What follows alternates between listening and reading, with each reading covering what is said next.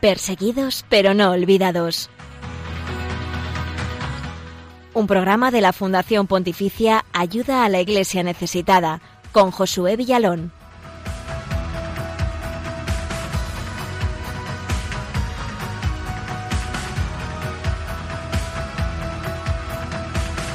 Muy buenos días, abrimos juntos de la mano este espacio de información, oración y caridad en Radio María en favor de los cristianos pobres y perseguidos alrededor del mundo. Gracias por estar con nosotros, por acompañarnos y acompañarles a ellos, nuestros hermanos en la fe, que sufren a causa de Jesucristo alrededor del mundo. Gracias eh, por estar aquí en Perseguidos pero no olvidados. Y hoy, martes 2 de junio, arrancamos un programa más, una semana más, hablando en este caso sobre la situación del coronavirus y cómo está afectando esta emergencia mundial en relación al derecho fundamental de la libertad religiosa. Hemos recibido en las últimas semanas informaciones de casos de persecución a pesar de la emergencia del coronavirus, a pesar eh, del freno en muchos países de la vida social eh, continúa, no obstante las presiones contra los cristianos en aquellos países eh, más intransigentes, como puede ser en Oriente Medio, en algunas zonas de África, de Asia.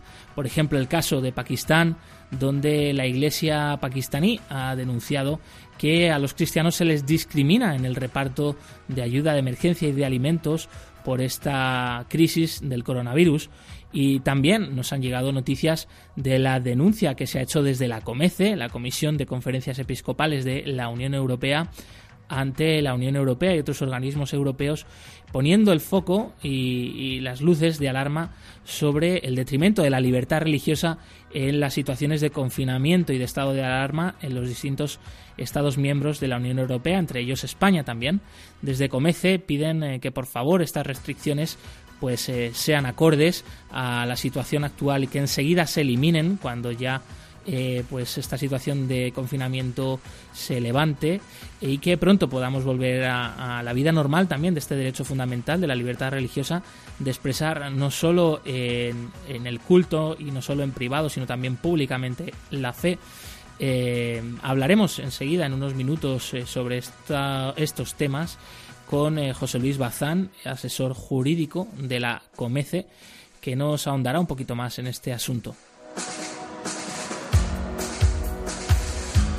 También te traemos, eh, como cada semana, un testimonio estupendo, en este caso sobre los mártires de Uganda, porque mañana, día 3 de junio, Celebramos San Carlos Luanga y compañeros mártires de este país de África.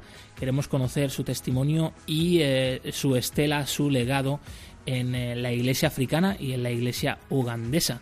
También te contaremos el informe Libertad Religiosa sobre Egipto. Eh, traemos un pequeño corte del Papa Francisco del rosario que se rezó en el Vaticano por el fin del coronavirus y eh, como cada semana, aquí compartimos contigo la actualidad, las noticias en relación a la iglesia pobre y perseguida en el mundo. Estás escuchando Radio María, estás en Perseguidos pero no olvidados.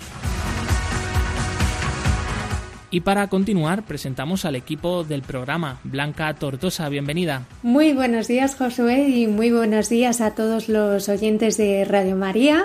Y un placer estar una semana más aquí estrenando el mes de junio. Así es, Blanca. Hoy eh, es nuestro primer programa de este mes de junio, mes del Sagrado Corazón de Jesús. Un momento muy especial de compartir contigo y con los oyentes de Radio María. Y una semana más con nosotros también Raquel Martín. Muy buenas. Hola Josué, hola Blanca, un saludo enorme a todos los oyentes de Perseguidos pero no olvidados de Radio María. Ya estamos en junio y preparados para contarles muchas historias, muchas noticias de nuestros hermanos en la fe. Estos son los otros canales eh, para que te puedas poner en contacto con el equipo del programa y nos dejes tus comentarios y sugerencias.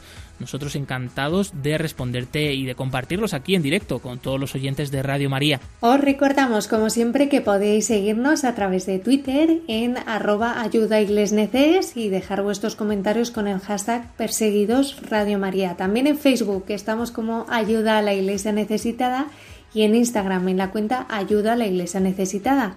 Y por supuesto también sabéis que podéis escribirnos al correo electrónico del programa perseguidos pero no olvidados arroba radiomaria.es. Y por último, mm, recomendaros nuestro canal de YouTube en el que vais a encontrar eh, vídeos que os van a gustar seguro, grandes documentales, vídeos del programa de televisión también de Perseguidos pero no olvidados y muchísimo contenido en el canal de YouTube de Ayuda a la Iglesia Necesitada. Tomamos nota de estos datos, gracias eh, Blanca Tortosa y también saludamos ya a aquellos eh, que nos escucháis desde Hispanoamérica, sobre todo en República Dominicana, Venezuela y Perú. Un saludo, un abrazo grande. El pasado sábado el Papa Francisco rezó un rosario muy especial en la gruta de la Virgen de Lourdes en los jardines del Vaticano, al cual se unieron muchísimos eh, santuarios marianos y santuarios de la Iglesia Católica alrededor del mundo desde los cinco continentes. El Papa Francisco destacó la importancia de la oración del rosario en cada situación de nuestra vida y en particular por el fin de esta pandemia del coronavirus. Escuchamos este mensaje de parte del Papa Francisco con el que arrancamos nuestro programa.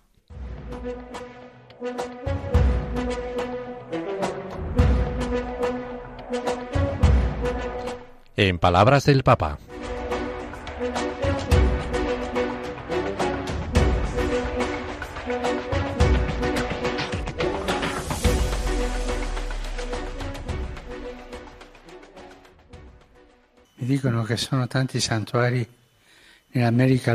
Me dicen que hay muchos santuarios, sobre todo en América Latina, que están conectados. Un saludo en español. Y quisiera dar un saludo en español. Ustedes, los santuarios de América Latina, veo Guadalupe y tantos otros que están comunicados con nosotros, unidos en la oración. En mi lengua materna los saludo y gracias por estar cerca de todos nosotros que nuestra Madre de Guadalupe nos acompañe.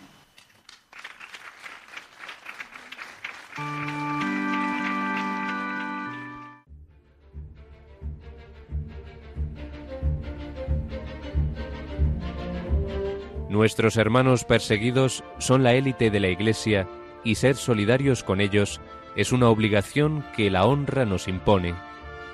Padre Berenfried van Straten, fundador de Ayuda a la Iglesia Necesitada.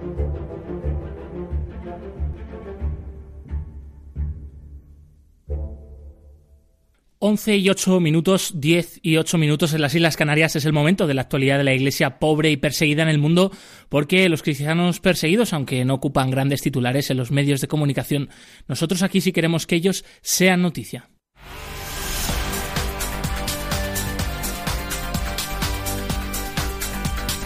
Queremos que sea noticia.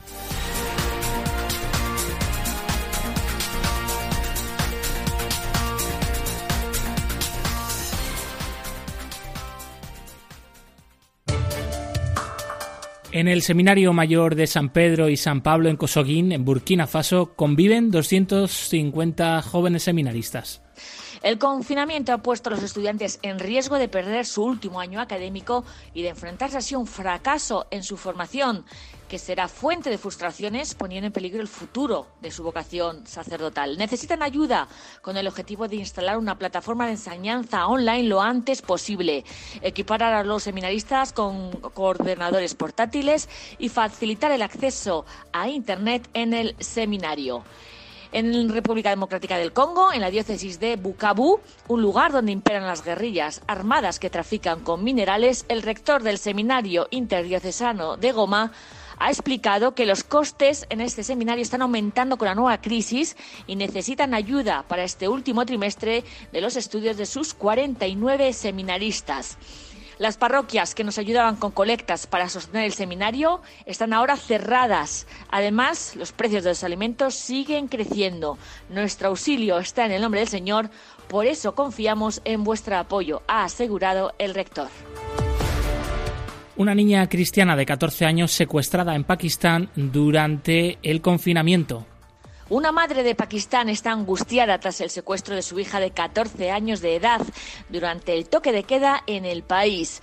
El secuestrador la ha obligado a casarse con él y a renunciar a su fe cristiana, un hecho que no es aislado.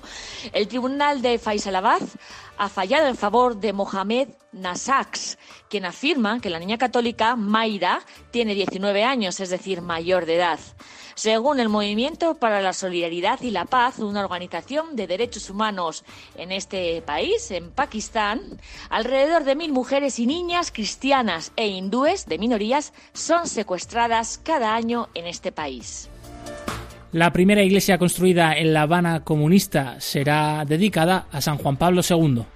Tras 25 años de espera, estará dedicada a San Juan Pablo II. Será la primera iglesia en La Habana y la segunda en todo país construida en un terreno cedido por el Estado después de la Revolución de 1969. Está dedicado a San Juan Pablo II, que con su viaje a Cuba en 1998 marcó un antes y un después en la situación de la Iglesia en esta nación caribeña y también en las relaciones entre el Vaticano y La Habana. Tiene una estructura muy simple, apenas 300 metros cuadrados de superficie. Parece un pequeño David arquitectónico en comparación con el Goliath que representan los enormes edificios construidos como ciudad dormitorio en el que se encuentra este templo, construidos tras el triunfo de la Revolución. Se trata de un signo de esperanza que aglutina cada domingo a unas 90 personas.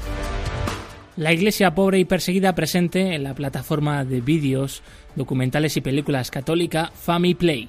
A partir de este mes de junio, los grandes documentales que la productora de Ayuda a la Iglesia Necesitada, ACN, dispone de todas las grabaciones de las iglesias locales y en todo el mundo, estarán integrados en la oferta de esta nueva plataforma online que se llama Family Play. Se trata de reportajes de media hora de duración donde las cámaras de ayuda a la iglesia necesitada han podido llegar para grabar la falta de recursos, la marginación y la persecución de tantos cristianos en los cinco continentes.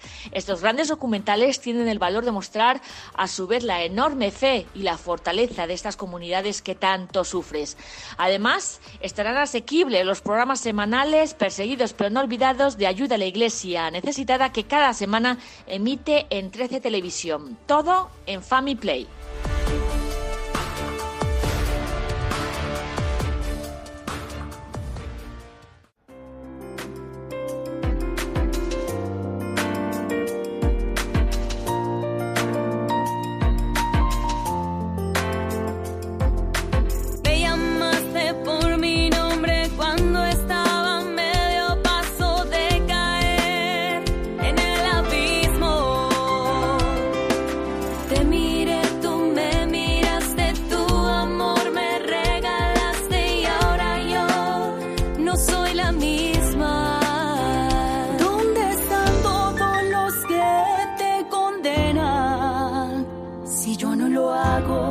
En paz y no peques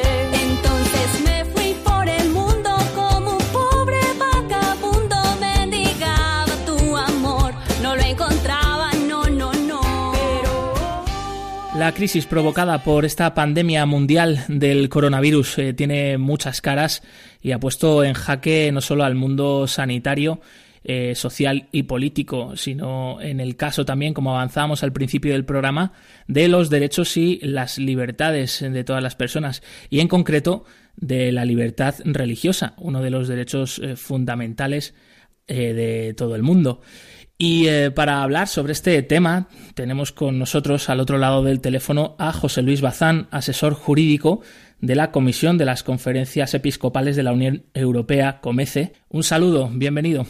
Saludos, muchas gracias. En primer lugar, eh, José Luis, eh, ¿qué tal te encuentras? Espero que bien. nos hablas desde Bruselas, desde Bélgica. todos, pues familia, amigos, conocidos, esperemos que estén bien de salud. Afortunadamente sí, y además es que el régimen de confinamiento en, Bélgica es bastante menos severo que en España. Aquí se ha podido salir y digamos que además el tiempo, contra todo pronóstico lo ha permitido, porque tenemos unas temperaturas y un tiempo estable de sol y de veintitantos grados. O sea que es un confinamiento light, diríamos. Claro. Debido seguramente también a que no haya tantos casos, quizá como en España, ¿no? Eh, sí hay casos, y además aquí el caso es, eh, exponencialmente superior porque aquí incluso se computan no solamente los muertos testados, ¿eh? sino también los sospechosos de, de, morir por causa del COVID-19, con lo cual eh, en Bélgica las cifras son desproporcionadamente altas por este motivo. Mm. Conozco mm. la, digamos, la, el problema que hay en España sobre el cómputo, pero aquí han decidido ir, digamos, a lo superior. No les importa dar unas cifras que son más reales, por otro lado también, ¿no? Eh, no solamente los, los que han sido testados, sino también aquellos que, que han presentado los síntomas aunque no hayan sido testados. Eh, ahora mismo, pues el coronavirus es el, tema ¿no? principal de portada en todos los medios de comunicación, en todas las conversaciones, entre amigos, entre familia. ¿Y qué estáis, eh, qué, cómo os estáis enfrentando a esto desde la COMECE eh, en la Unión Europea y qué temas principales están preocupando más y en qué sentido? Bueno, en, la Comece lo que hacemos es seguir estrictamente las reglas, eh, algunas impuestas y otras recomendadas por, la, por el gobierno federal belga. Obviamente estamos en Bruselas, estamos sometidos a la, legislación, a la jurisdicción eh, de, este país y por tanto desde prácticamente el mes de marzo lo que estamos haciendo es teletrabajo, se han suspendido todas las reuniones hasta nuevo aviso y se están estudiando ahora el protocolo de reinicio del trabajo presencial que probablemente sea voluntario, de acuerdo con los cánones que establece el gobierno federal, que probablemente eh, abrirá esa posibilidad en el mes de junio. Eh. estamos también en esta fase de desescalada eh, progresiva. Los colegios han empezado parcialmente desde hace unos días. se han sumado ahora algunas de las clases. Empezó algún curso de, de primaria, ahora se sumará también algún otro se va muy poco a poco. Eso en relación un poco con, el trabajo en Comece, con la vida cotidiana también de, las familias. ¿no? claro. En relación con la Unión Europea, pues no sé si es poco conocido o ahora mismo en todos los medios eh, europeos, eh, mundiales diría, pero también en España he visto que se habla mucho de ese famosísimo fondo, ¿no? Fondo Económico de, Ayuda a los Países, donde España va a ser uno de los eh, receptores, ¿no? parcialmente a través de una transferencia de, dinero líquido, otros a través de préstamos, eh, pero en todo caso ese es, digamos, ahora el, tema protagonista, es decir, cómo se va a ayudar particularmente a las familias, a los trabajadores, a las empresas, para que de nuevo puedan emprender el camino hacia una cierta recuperación que dé estabilidad a la sociedad, porque ahora esta situación lo que hace es crear una enorme inestabilidad social, un enorme problema y casi casi en algunas ocasiones hasta una tragedia humana, ¿no? Eh, José Luis, hace unas semanas la Comece, a través de su secretario general, Manuel Barrios, denunciaba la erosión de la libertad religiosa a nivel de la Unión Europea y las demandas a los gobiernos de mayor diálogo con las instituciones eclesiásticas, en el caso también pues de la posibilidad de la celebración del culto. Eh, con respecto a esto, ¿qué nos puedes contar? Bueno, efectivamente, eh, habitualmente la manera en que se han enfrentado los países eh, desde un punto de vista, digamos, legislativo es la aprobación de ciertas normas generales, ¿no? La mayoría de los países, como España, también tienen mecanismos constitucionales incluso, ¿no? Eh, que permiten, pues, aprobar normas excepcionales. Lo primero que hay que decir es que estamos en una situación no de normalidad, obviamente, sino de excepcionalidad, con distintos niveles, dependiendo de los países, con, distintos derechos afectados. Con carácter general, la libertad religiosa ha sido afectado, eh, obviamente, de una manera muy directa, porque parte de, la estrategia que se ha seguido en muchos países europeos y fuera de Europa ha sido la del confinamiento, lo cual ya significa, por ejemplo, que no hay libertad de movimiento y por lo tanto no puedes acudir al culto público, con independencia de la religión de que se trate. Obviamente puedes hacer culto privado, puedes rezar en casa y demás, pero lo que es el culto en los templos o las procesiones eh, no se han podido celebrar en, la mayoría de los casos, no se han podido celebrar durante mucho tiempo e incluso todavía hoy en algunos países no se puede celebrar, ahora lo comentaré. Respecto de otros, otros eh, rituales importantes, eh, por ejemplo el de los funerales, pues hemos visto también que se ha limitado de manera sustancial. Evidentemente hay, dos cuestiones. Hay primero eh, que la excepcionalidad tiene que acabar absolutamente en el momento en que la situación lo, permita. Es decir, eh, no hay nuevas normalidades, hay normalidades, es decir, volver a la realidad del ejercicio pleno de este y de todos los demás derechos fundamentales. Y eh, por otro lado, um, hay un tema que es absolutamente central en todas las restricciones que se producen en un contexto de, excepcionalidad, que es la cuestión de la proporcionalidad de la restricción. Decir, siempre hay que preguntarse, bien, estamos en una situación de excepcionalidad, una pandemia, se pone en juego la vida de las personas y por lo tanto es legítimo, razonable que se reajusten los derechos fundamentales, pero siempre cuando hay necesidad de ello y cuando hay justificación y sobre todo proporcionalidad. Por ejemplo, hemos visto cómo en Europa hay dos casos eh, que han eh, llegado a las, a las instancias mm, nacionales más importantes en Alemania, al Tribunal Constitucional Federal, en una decisión del 29 de abril de este año, se planteó exactamente la cuestión de la legitimidad de una prohibición absoluta total del ejercicio público del culto religioso. En este caso se trataba de una asociación musulmana de un estado de Baja Sajonia, una asociación con un número relativamente pequeño de, fieles, de 1.300, y lo que pedían era eh, pues acudir al culto en, una, en un espacio que tenía más o menos 300 eh, plazas, pero un número limitado de hasta 24, 25 y conservando las distancias, con máscaras y demás. ¿no? Claro, en, esa situación el tribunal lo que dijo es que no se puede prohibir, no se puede prohibir el culto y por lo tanto eh, eh, se considera que es desproporcionado cerrar en este caso la mezquita. ¿eh? Es decir, hay que abrir la mezquita en condiciones, respetando distancias, con las mascarillas, incluso con las eh, con guantes y demás, pero, pero no se puede prohibir por completo. Algo similar dijo también el Consejo de Estado de Francia, el 18 de mayo, es que ha obligado al gobierno a eh, restablecer el culto público. Estamos hablando de Francia, ¿eh? un país que tiene una mm. tradición laicista pues bastante notable, ¿no? Y el argumento es exactamente igual, es decir, es legítimo el preservar la salud pública, pero, pero dice, una prohibición general y absoluta de culto es desproporcionada. ¿Eh? es una interferencia grave y manifiestamente ilegal. ¿eh? Claro, eh, estas son, son, dos instancias de referencia, pero yo creo que se puede aplicar perfectamente el mismo criterio y razonamiento a todas las prohibiciones del de, el ejercicio del culto público. Incluso en España hemos visto unas imágenes y vídeos desafortunados de interrupción del culto público. Sí, precisamente te quería preguntar, José Luis, sobre el caso de España, ahora que ha comenzado la desescalada y que las iglesias se han vuelto a abrir al culto público. Eh, ¿Cómo valoráis desde Comece eh, esta nueva situación? y si es eh, si ocurre lo mismo o no en algunos otros países de Europa. Comentabas antes que en algunos todavía no se había vuelto a esta situación. Sí, efectivamente, eh, los países han tomado decisiones y caminos distintos también respecto a la apertura de, los templos para el culto público. Por ejemplo, en Chequia se abrieron ya el 27 de abril, en Suiza se abrirán el 8 de junio, pero hay países que todavía no tienen fecha oficial, hasta donde yo sé el Reino Unido y Bélgica. ¿no? Es decir, que, vemos que el grado de intromisión en la libertad religiosa es eh, distinto dependiendo de los países. Por ejemplo, es muy elevado en países muy heterogéneos, por ejemplo, en Alemania o en, o en Chipre o, en Rumanía, ¿no? que tienen tradiciones religiosas bien distintas, ¿no? Eh, mientras que España se cataloga como uno de los países donde, donde menos, por lo menos en la ley. ¿eh? Sabemos también que luego ha existido una orden de, del Ministerio de Sanidad estableciendo ciertas limitaciones que yo considero desproporcionadas y que no son acordes con este principio que mencionaba.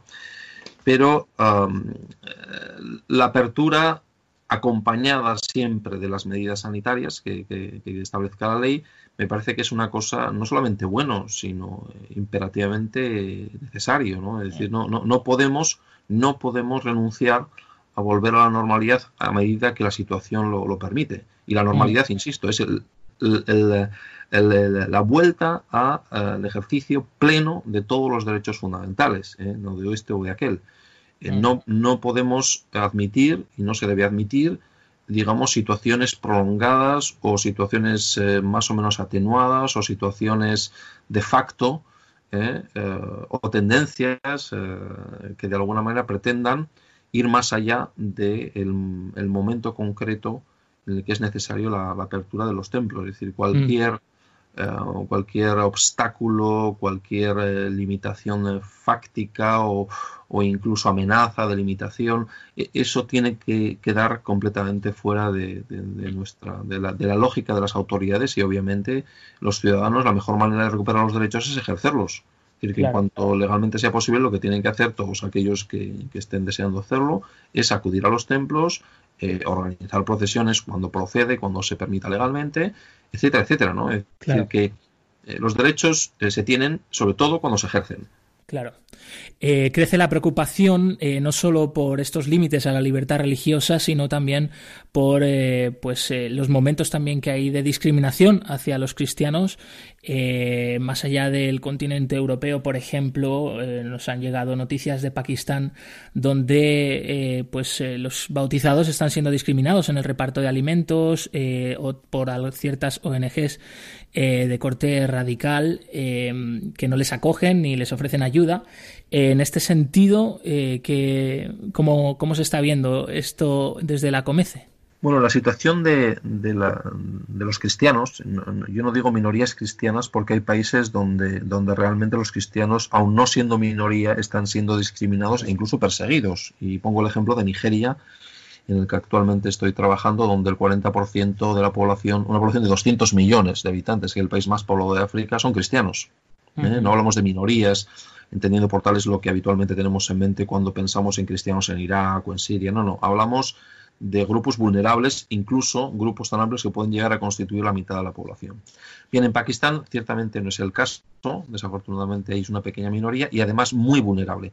Es una minoría eh, pobre, eh, no es la única que existe ni la única obviamente discriminada o maltratada, pero eh, por ejemplo los hindúes también tienen una, una suerte similar y efectivamente se han reportado casos pues, eh, de negativa, incluso anticipada eh, por parte de un imán, diciendo que, no vayan a la mezquita a recoger eh, alimentos todos aquellos que no son musulmanes.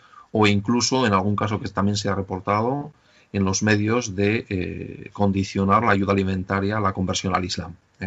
Bueno, ciertamente estos casos existen, tampoco se puede decir que sean generalizados. Lo que sí, lo que sí yo creo que, que conviene tener en cuenta es, primero, que eh, siempre existe la, tentación, la posibilidad e incluso la amenaza de que las medidas excepcionales vayan más allá del tiempo debido. Es decir, que las autoridades, sobre todo cuando quieren aumentar o intensificar uh, sus actos de intolerancia, discriminación incluso persecución en algunos países, precisamente utilizan estas circunstancias para, aprobar legislación de emergencia. ¿eh?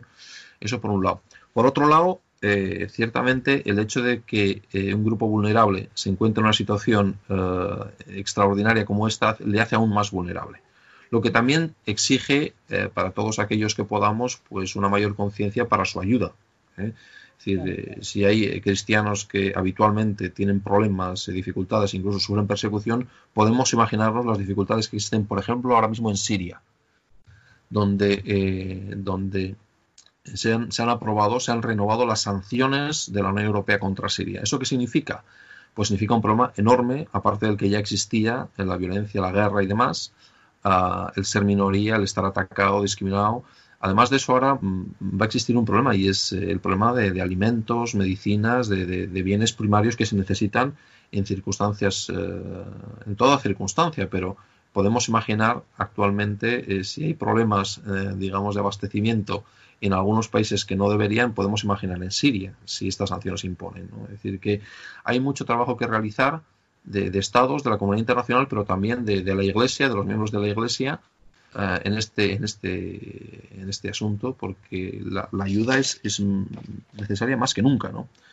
Aquí en, en, países como eh, España o Bélgica hemos observado también que muchas de las iglesias pues tienen posibilidad de, realizar las emisiones por internet, por ejemplo, de las, de las misas, ¿no?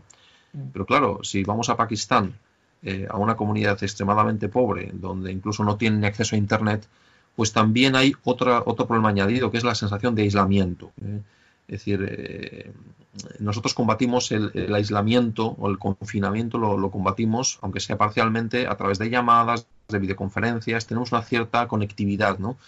Pero los cristianos que no tienen acceso, bien porque viven en zonas remotas donde no hay internet, o bien porque no tienen medios, o incluso porque la parroquia no tiene medios para retransmitir, podemos imaginar esa sensación de, aislamiento. ¿no? Mm. Y José Luis, antes de terminar, una última pregunta. Eh, ¿Qué podemos hacer entonces desde aquí para defender la libertad religiosa y cuál sería el momento para que no solo esa dimensión eh, individual o, o, de puertas para adentro de la fe se retome, sino también la dimensión pública de la fe se pueda retomar? No, efectivamente, yo creo que este es un punto esencial. ¿eh? A pesar de que jurídicamente es absolutamente claro y, vamos, en todos los órdenes, en el ámbito del derecho internacional, en el ámbito del derecho europeo exactamente igual, hay una sentencia importantísima del Tribunal de Luxemburgo sobre la dimensión pública de la libertad religiosa, reconociéndola. ¿eh? Yo creo que, insistía eh, anteriormente, la mejor manera de que un derecho esté en vigor es a través de su ejercicio, de su ejercicio individual y colectivo. Quiere decirse que eh, en cuanto sea posible, factible y sobre todo en cuanto las condiciones lo permitan, aunque el gobierno no apruebe la ley, hay que exigirlo. ¿eh? Hay que exigirlo y hay que, hay que insisto, ¿eh? con toda la libertad, obviamente, pero todos aquellos que tienen la voluntad y quieren, por ejemplo, acudir a una misa o a un acto de adoración o que quieren organizar, en la medida en que esto sea posible, por ejemplo, una procesión, guardando las distancias, con las mascarillas y siempre, obviamente, respetando la legislación. Mm. Eh, eso hay que hacerlo. Hay que hacerlo porque, insisto, la mejor manera de perder un derecho, eh, de lo cual suelen estar contentos en muchas ocasiones las autoridades o algunas autoridades, es dejar de ejercerlo. A partir de ahí eh, se produce una especie como de renuncia tácita que, lleva en muchas ocasiones a que cuando se quiera recuperar de nuevo, pues pueda resultar dificultoso. Esa es la, primera cuestión, yo creo que es ejercer el derecho a la libertad religiosa en todas sus dimensiones, incluida pues funerales, eh, por ejemplo, aquí en, Bélgica también obviamente se han suspendido las, eh, las comuniones. Ahora en mayo estamos en periodo típico de comunión, mm. probablemente se, se posterguen. Bueno, pues eso hay que reactivar, hay que reactivar lo que es la vida ordinaria de, las comunidades religiosas, pensando en la Iglesia Católica, obviamente, pues todos los sacramentos, los rituales, las reuniones parroquiales, los, grupos de catequesis, es decir, toda la variopinta, también la vida caritativa, ¿no? Obviamente eso eh, no ha sido tan restringido, pues toda la labor, por ejemplo, que realiza la Iglesia a través de, de Caritas, ¿no? Pero también otro tipo de ayudas o o, de encuentros con jóvenes, es decir, hay una enorme cantidad de, actos, de actividades que en parte son sacramentales, otras son pastorales y otras son sociales y culturales, por ejemplo. ¿eh? Ah, todo ello tiene que volver a la normalidad cuanto antes, ¿eh? cuanto antes, sin vulnerar la ley, pero al mismo tiempo siendo conscientes de que en ocasiones hay órdenes de las autoridades públicas que no se ajustan a la ley o que no se ajustan a la Constitución. ¿eh? no, no podemos pensar que porque una autoridad diga A, sea necesariamente es legal. ¿eh? Eh, estas, dos, estas dos decisiones del Tribunal Federal Alemán y del Consejo Constitucional francés precisamente se han tenido que llegar a ellos porque en instancias anteriores había, había autoridades que decían no. Y decían, ¿cómo que no? Sí. Bueno, acudieron al tribunal y dieron la razón y ahora obviamente en un Estado de Derecho eso se tiene que respetar. Mm. Pues eh, seguiremos, seguiremos eh, muy atentos. Eh, también la confusión de estas leyes que surgen ahora por los estados de alarma y, estas situaciones extraordinarias son un poco confusas. los medios de comunicación tampoco se transmiten muy bien, pero estaremos muy atentos y, por supuesto, intentando ejercer siempre nuestro derecho para que la libertad religiosa no decaiga. José Luis Bazán, asesor jurídico de la Comisión de las Conferencias Episcopales de la Unión Europea, la COMECE. Muchas gracias por haber atendido los micrófonos de Perseguidos pero no olvidados aquí en Radio María. Gracias a vosotros.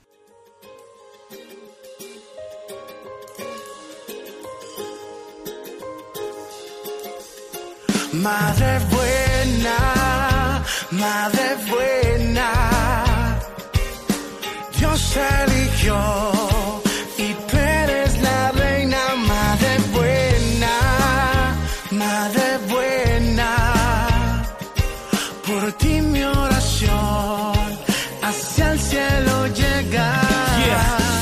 servidora, esclava de mi Señor. Tu madre mía, madre de mi Salvador. La llena eres de gracia. Qué gran honor eres, ejemplo de humildad, sacrificio de amor. Tú que llevaste todo en tu corazón. Enséñame a amarle a Él sin limitación, sin condición. Gracias por cargar mi oración. Eres reina por siempre, canal de madre buena, madre buena. Dios eligió Las 11 y 35 minutos, las 10 y 35 minutos en las Islas Canarias. Estás escuchando Perseguidos pero no olvidados, el programa de Radio María que pone el foco en la realidad de la iglesia pobre y perseguida en el mundo. Y continuamos eh, porque mañana 3 de junio se celebra San Carlos Luanga y compañeros mártires de Uganda. Y hemos podido rescatar una historia preciosa que nos llega desde allí y del legado de estos eh, mártires que con su sangre eh, fueron semilla de nuevos cristianos en el corazón de África.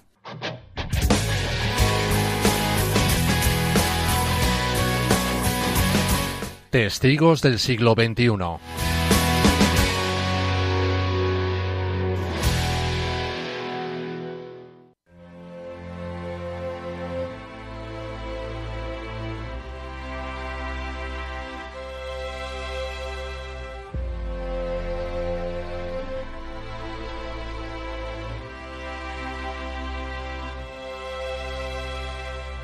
Los hermanos de San Carlos Luanga, congregación religiosa de Uganda bajo el patronazgo de este santo mártir, se dedican sobre todo a la educación de los jóvenes, para lo cual gestionan escuelas y centros juveniles.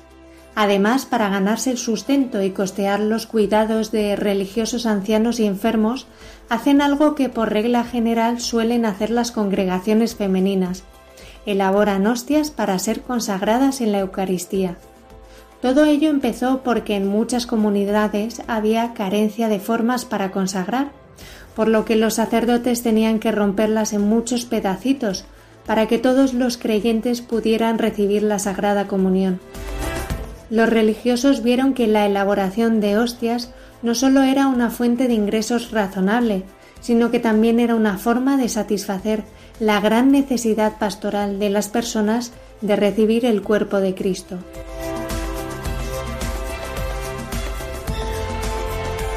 Por desgracia, los religiosos no estaban suficientemente equipados para satisfacer esta demanda, por lo que solicitaron apoyo a ayuda a la Iglesia necesitada.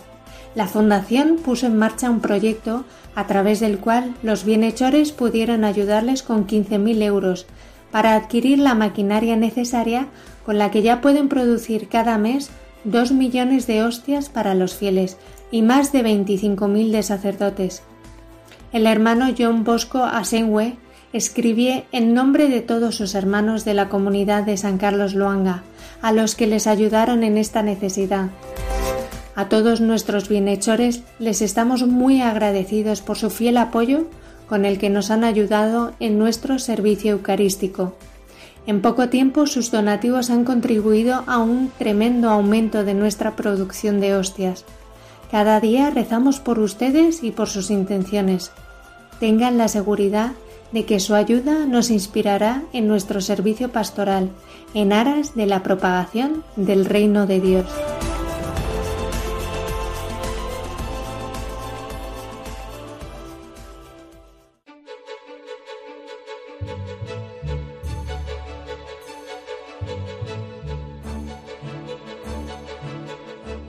El informe Libertad Religiosa 2018 actualiza la situación de la libertad religiosa y casos de ataque contra las religiones en 196 países del mundo. No seamos indiferentes ante una realidad que afecta a millones de personas en los cinco continentes, especialmente a los cristianos en China, Irak o Nigeria. Conoce cuál es la situación de este derecho a través del informe Libertad Religiosa 2018 que edita Ayuda a la Iglesia Necesitada.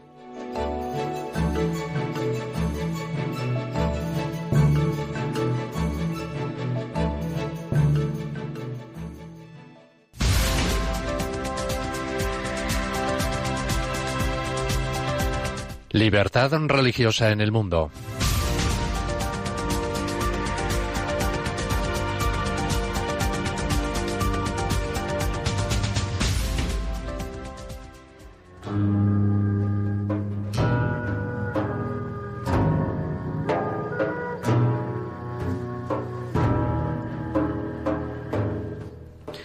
La República Árabe de Egipto tiene una larga tradición como nación-estado. Aunque es predominantemente musulmán, el país es también la patria de la comunidad cristiana más grande del mundo árabe, la copta. La mayor proporción de cristianos reside en las provincias del Alto Egipto. También en el Cairo viven muchos cristianos. Hay una pequeña minoría judía compuesta por varios cientos de miembros. El número de musulmanes chiíes, bajaíes y de otras ramas también es bajo. En los últimos años, Egipto ha sufrido inestabilidad política y económica y muchos disturbios. En 2011, el presidente Hosni Mubarak, en el cargo desde hacía mucho tiempo, fue derrocado después de una serie de manifestaciones multitudinarias. En 2012, Mohamed Mursi, miembro de los Hermanos Musulmanes, fue elegido presidente por un estrecho margen. En junio y julio de 2013, el ejército egipcio le apartó del poder tras las protestas en la calle de millones de egipcios. Le acusaban de islamizar el país y de no administrarlo bien. Quienes se oponían a la caída del poder de Mursi y su entorno consideraron los sucesos como un golpe de Estado. Los defensores de esta acción afirmaron que había que salvar la democracia. Egipto sigue enormemente dividido al respecto. En 2014, el general Abdel Fattah al-Sisi fue elegido presidente del país, pero continúan los problemas económicos y de seguridad. El país se enfrenta a la insurgencia islamista de grupos aliados a Daesh, Estado Islámico, especialmente en la península del Sinaí. El Cairo ha sido el escenario de ataques contra los funcionarios del Estado. En enero de 2014 se aceptó un referéndum, una nueva constitución revisada del Estado. Más del 98% de los votantes estaban a favor del texto. La Iglesia Católica lo consideró positivo. El obispo copto católico de Asiut, Kirill William, declaró ayuda a la Iglesia necesitada que la utilización en la constitución revisada de la Sharia islámica como fuente de la legislación de Egipto no es necesariamente problemática. El preámbulo de la Constitución de 2014 describe al país de este modo. Egipto es la cuna de la creencia en Dios y la vanguardia de las religiones celestes. En su territorio se crió el profeta Moisés que habló cara a cara con Dios cuando se le apareció en el monte Sinaí, el monte de Dios, quien iluminó el corazón de Moisés y le comunicó su mensaje divino. En su territorio los egipcios dieron una buena acogida a la Virgen María y a su bebé y luego sacrificaron miles de mártires en defensa de la Iglesia del Señor Jesucristo. Que la paz sea con él. Según el artículo 2, el Islam es la religión del Estado, el árabe es la lengua oficial y los principios de la Sharia islámica son la fuente principal de legislación. El preámbulo especifica que la referencia a la hora de interpretar los mismos reside en el conjunto de las sentencias del Tribunal Constitucional en este sentido. El artículo 3 establece los principios canónicos de los cristianos y judíos egipcios son la fuente principal de las legislaciones que regularán sus códigos civiles, sus asuntos religiosos y la elección de sus líderes espirituales.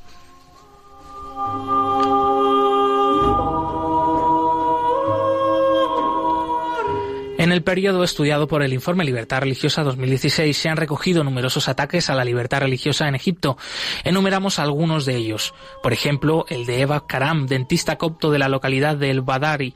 Fue asesinado en septiembre de 2014 en la provincia de Asiut, en Alto Egipto. Unos desconocidos le pararon en la calle cuando volvía a su casa y le secuestraron, probablemente para pedir un rescate. En octubre de 2014, el denominado ateo Hamed Harkan denunció que la a la policía que le había detenido e interrogado. Arkan y su esposa se refugiaron en una comisaría de policía de Alejandría cuando una multitud les amenazó violentamente. En octubre también de ese mismo año, por ejemplo, en la localidad egipcia de Al-Qusiyya, a 50 kilómetros de Asiut, miembros de familias coptas se vieron obligados a trincherarse en una casa cuando una banda de extorsionadores les atacó por no pagar los impuestos que les imponía el clan musulmán. La situación de la libertad religiosa ha mejorado en Egipto desde el recrudecimiento de la violencia tricristiana alcanzado su punto más álgido en agosto de 2013, cuando los ataques a cerca de 80 iglesias y otros centros coptos como conventos, colegios y clínicas dejaron centenares de heridos y decenas de muertos. Hay muestras de un cambio de enfoque en instituciones como la Universidad Suní de Al-Azhar en el Cairo, pero aún queda mucho por hacer. El obispo, copto católico Yusuf Abul Jair comentó ayuda a la iglesia necesitada lo siguiente. La Universidad de Al-Azhar está considerada como una fuerza moderada, pero en realidad hay muchas cosas en sus enseñanzas y en sus programas que son cualquier cosa menos moderados. Por ejemplo, justifican el uso de la fuerza por parte de los musulmanes en caso de apostasía. Esta idea está en contradicción con los puntos de vista moderados. La Universidad de Al-Azhar tiene que corregir su programa de estudios.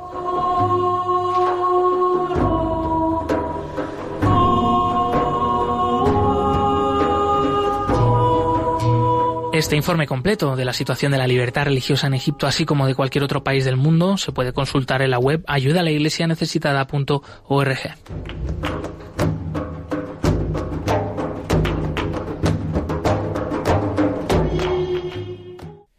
Y de Egipto seguimos en África, ahora volvemos a Uganda, eh, donde nuestra compañera Blanca Tortosa ha conseguido rescatar una canción estupenda dedicada a San Carlos Luanga y compañeros mártires de este país.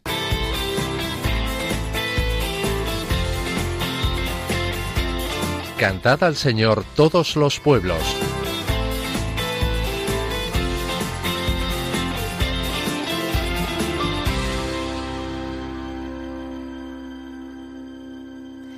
Pues como mañana celebramos la memoria de San Carlos Luanga y compañeros mártires, vamos a viajar con Cantada al Señor con nuestra música hasta Uganda. Hacemos homenaje a estos santos mártires que murieron con edades comprendidas entre los 14 y los 30 años, eran muy jóvenes, pertenecían a la corte del rey Mwanga a finales del siglo XIX y fueron cruelmente asesinados por no ceder a los deseos impuros del monarca.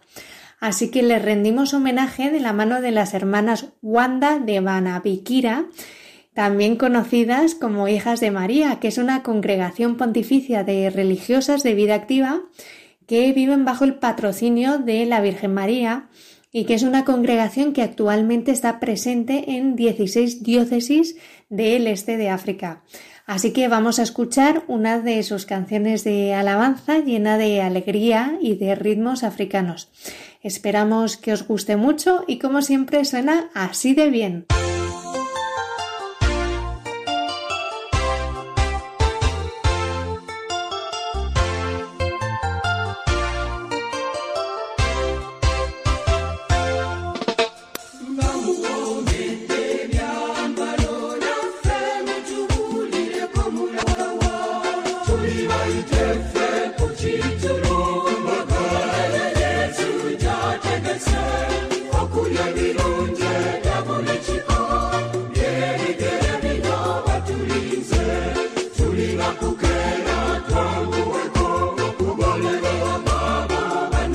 song.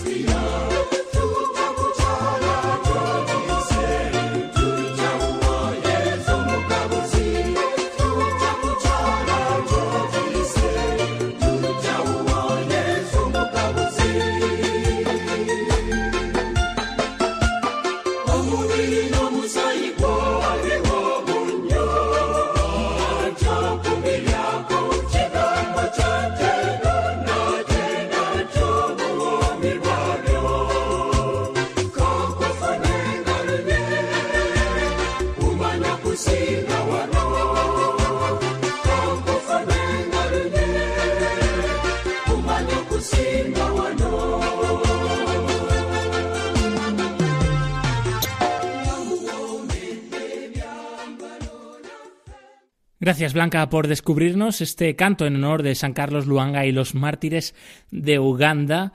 Y eh, a continuación nos queda todavía un ratito de programa y para compartir contigo de la mano de don Jesús Rodríguez Torrente, asistente eclesiástico de ayuda a la Iglesia necesitada en España, y su firma final sobre esta fiesta que acabamos de celebrar hace unos días, la fiesta de Pentecostés y la fuerza del Espíritu Santo derramado sobre la Iglesia.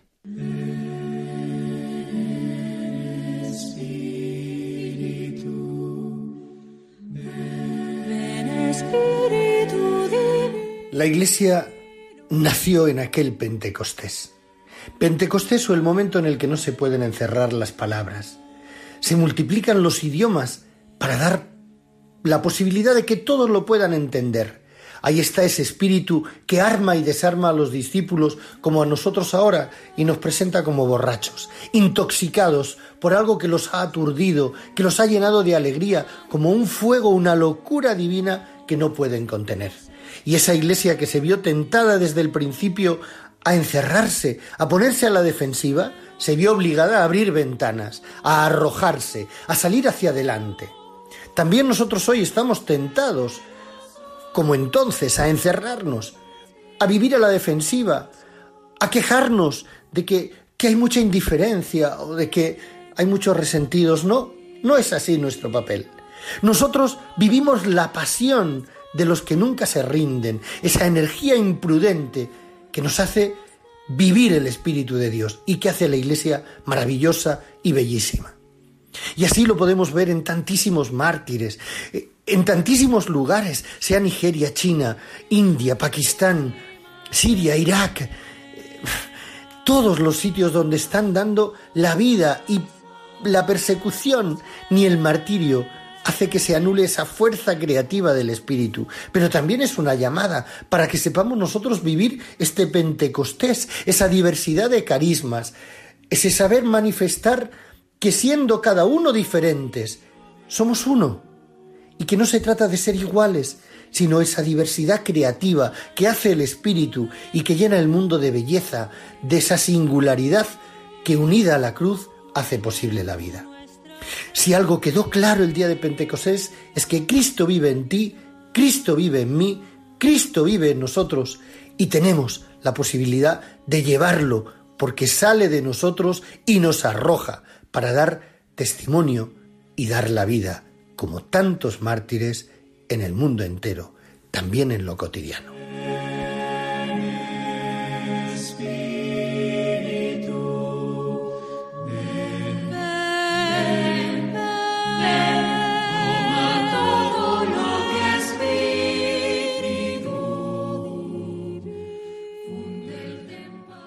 Muchas gracias, don Jesús Rodríguez Torrente, asistente eclesiástico de ayuda a la Iglesia necesitada en España, por esta firma final que, mejor broche que el del Espíritu Santo, claro que sí, que es el amor en la unidad y la fuerza en el camino y en la evangelización.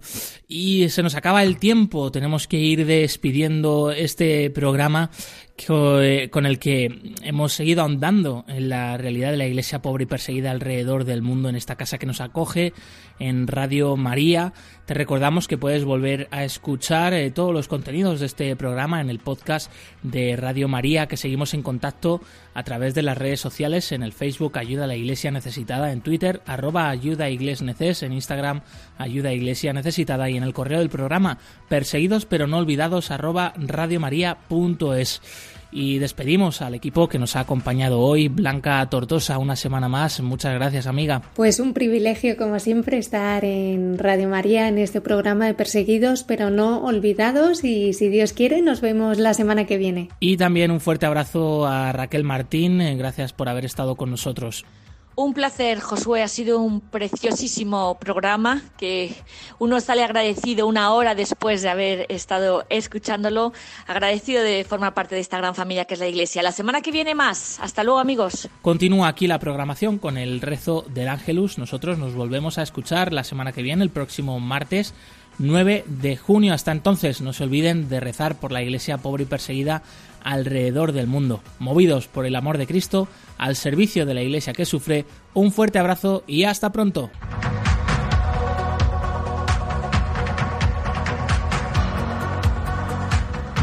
Concluye en Radio María, Perseguidos pero no olvidados, un programa de la Fundación Pontificia Ayuda a la Iglesia Necesitada, con Josué Villalón.